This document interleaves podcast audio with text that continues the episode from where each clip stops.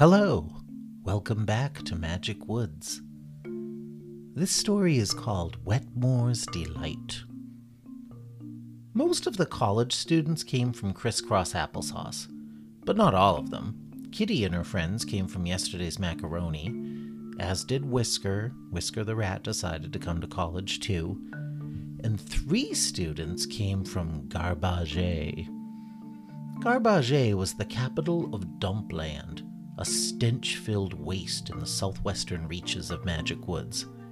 The mountains were made of trash, and the lakes were made of goo. And the Garbage students were pretty trashy and gooey too. Their names were Yucky Ducky, Icky Ricky, and Gooey Suey.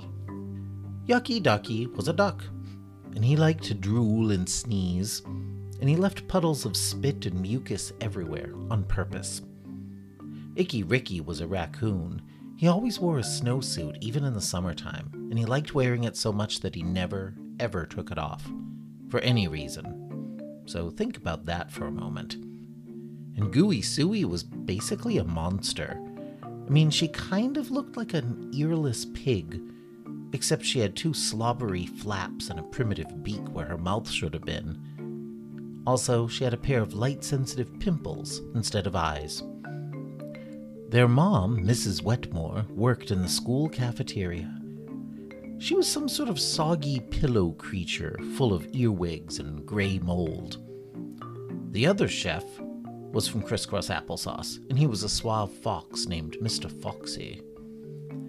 While the chefs took turns making lunch, Mr. Foxy called his lunches Foxy's Delight, and Mrs. Wetmore called her creations Wetmore's Delight.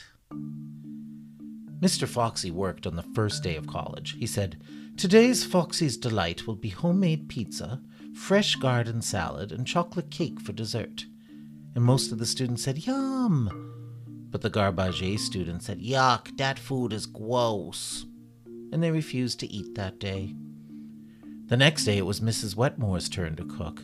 Grrr. Today's Wetmore's Delight is tacos. Doggy said, Oh, that doesn't sound too bad. Mer said, Yeah, but what's in the tacos? Mrs. Wetmore said, Just the usual stuff mush and mildew with dribbles of diaper gravy for extra flavor. Most of the animals went, Ew! But the Garbage students, the Wetmore kids, said, Yummy. Mr. Foxy returned on Wednesday and he said, Today's Foxy's delight is corn on the cob, fresh biscuits, and nachos. And most of the students said, Yum! But the Wetmore kid said, Oh, disgusting! That's not even real food! Yucky! And they refused to eat. They had no lunch that day. Well, Mrs. Wetmore came back on Thursday and she said, Good. Today's Wetmore's delight is pudding and pie. Doggy said, Oh, sounds good.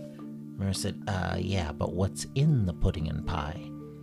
Mrs. Wetmore said, It's just the regular kind of pudding. You know, boogers and bad breath and barf. Ew. Kitty had to hold her hand over her mouth to keep from vomiting.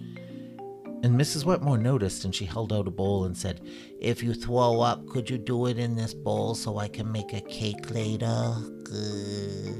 Kitty went, and she ran out of the cafeteria. Doggy said, uh, I don't think I'll have the pudding, but what's in the pie?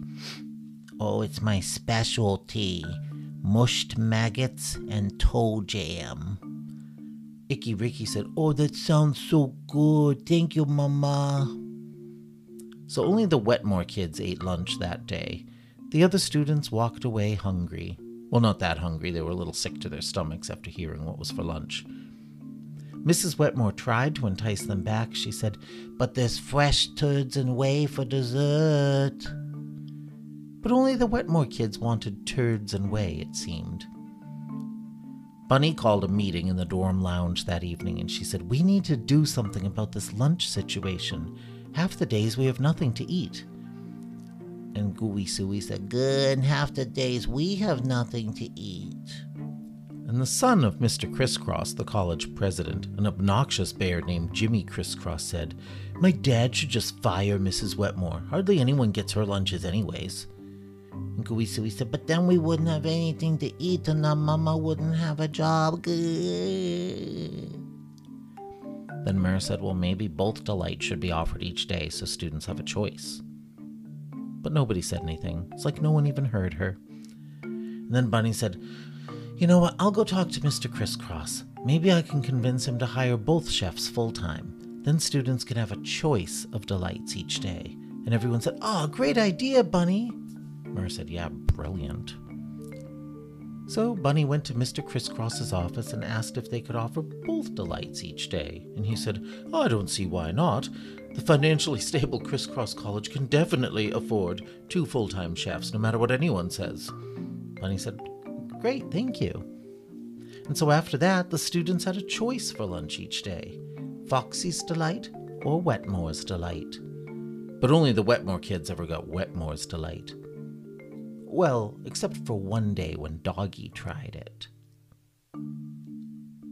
That's the end of Wetmore's Delight. The next story is called The Music Contest. Goodbye.